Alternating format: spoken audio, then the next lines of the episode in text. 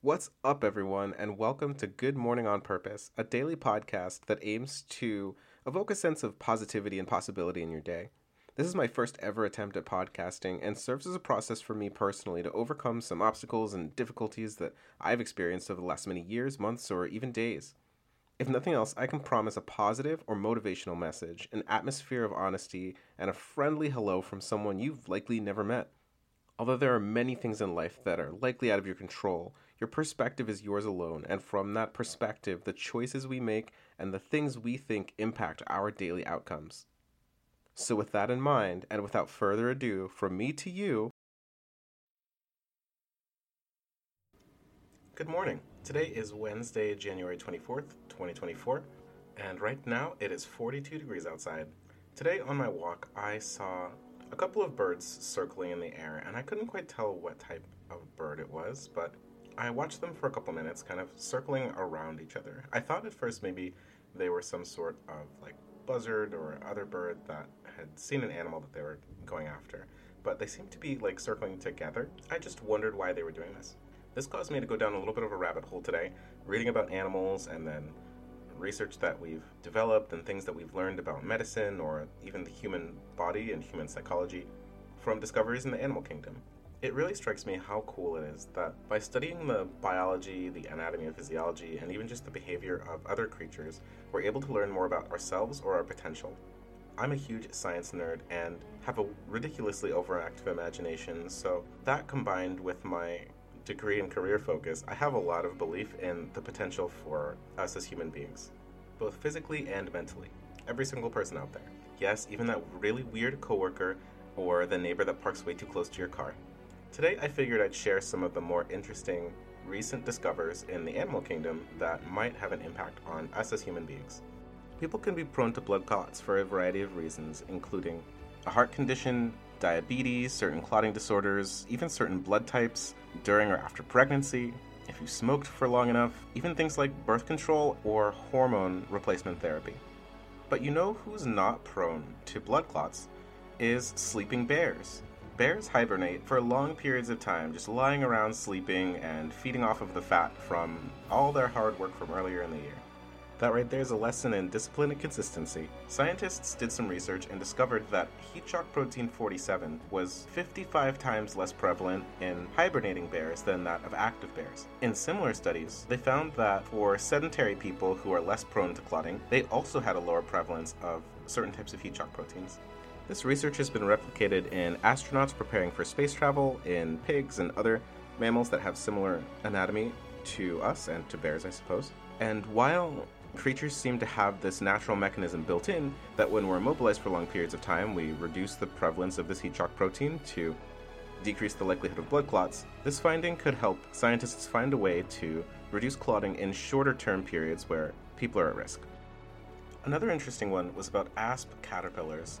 Asp caterpillar venom acts in a way that certain bacteria do, such as E. coli. Their venom is strong enough to put an adult human in the hospital if you get stung by one. When the toxin reaches the outer part of a cell, the protein turns into like a, a, circular donut shape and then punches through the cell. According to an article in Smithsonian Magazine, scientists think that some sort of bacteria entered the asp caterpillar's DNA a really long time ago, and then when it turned into a moth and had babies, it passed those the, the gene and the ability of this venom to its offspring. It also states that it's possible that engineers could develop medicines that deliver drugs straight into the cells that they need the drugs to get into, allowing the treatment to target just the disease or pathogen or cancer cells that they're trying to target and not damage or hurt the healthy human cells that we want to leave alone. It's a very cool combination of evolution and history mixed with literally turning poison into medicine, which I'm learning that we do a lot more often than you'd think. One of the biggest endeavors in science and pseudoscience and snake oil salespeople is treatment of cancer and anti aging. There's an inconsistency called Peto's paradox that states that the larger a creature is and the more cells that it has, the more likely it should be that these animals, like whales and elephants, develop cancer.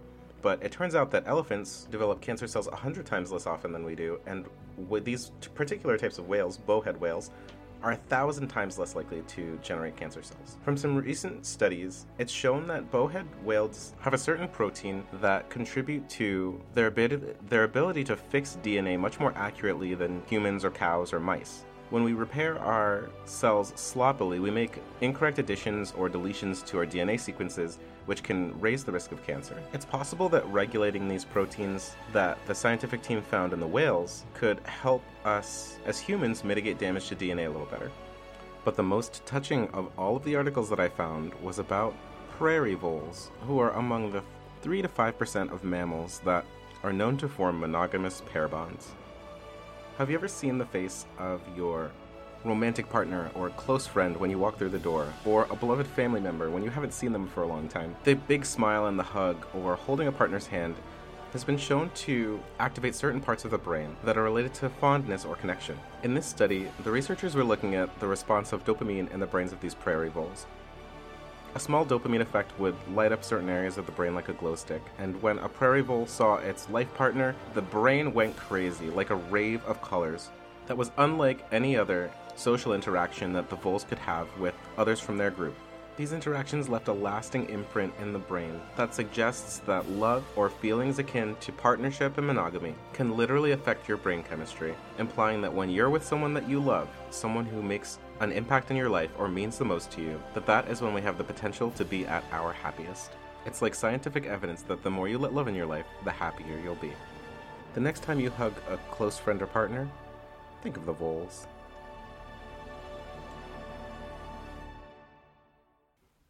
The vole research also found that when voles were separated from each other for really long periods of time, for weeks and weeks at a time, which in a vole's life is like years, the dopamine effect is reduced. Scientists theorize that this is a way for the voles to protect themselves from physiological symptoms of heartache. Both the dopamine effect of being with people that you love and the protective effect of the diminishment of the need for that dopamine from that specific source over time may contribute to both helping people who have trouble making connections as well as helping people who are going through long term grief from big losses in their life. It says something really sweet, of course, about how important and how happy it can make us to have close connections, to have loved ones, to have very close friends, and of course, how we make social decisions about who we like and who we don't. But it could also be really helpful or healing to people who have less of that social connection. In an age where a lot of relationships are fostered or maintained online on social media or through digital means, this research could be really, really helpful for helping the world feel connected. There's a lot of research out there about depression and other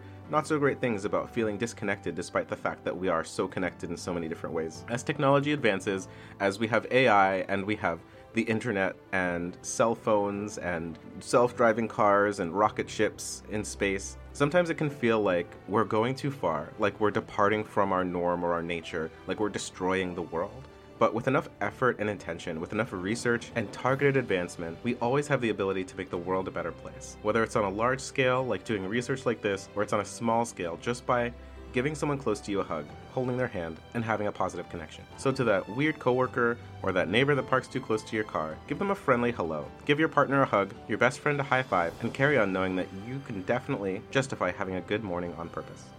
The music today was by Scott Buckley, and you can find more information about the tracks that I used in the show notes.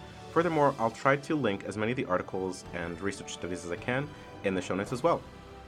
Thank you so much for listening to my rant about different animals and studies from recently, and I hope to catch you in the next episode.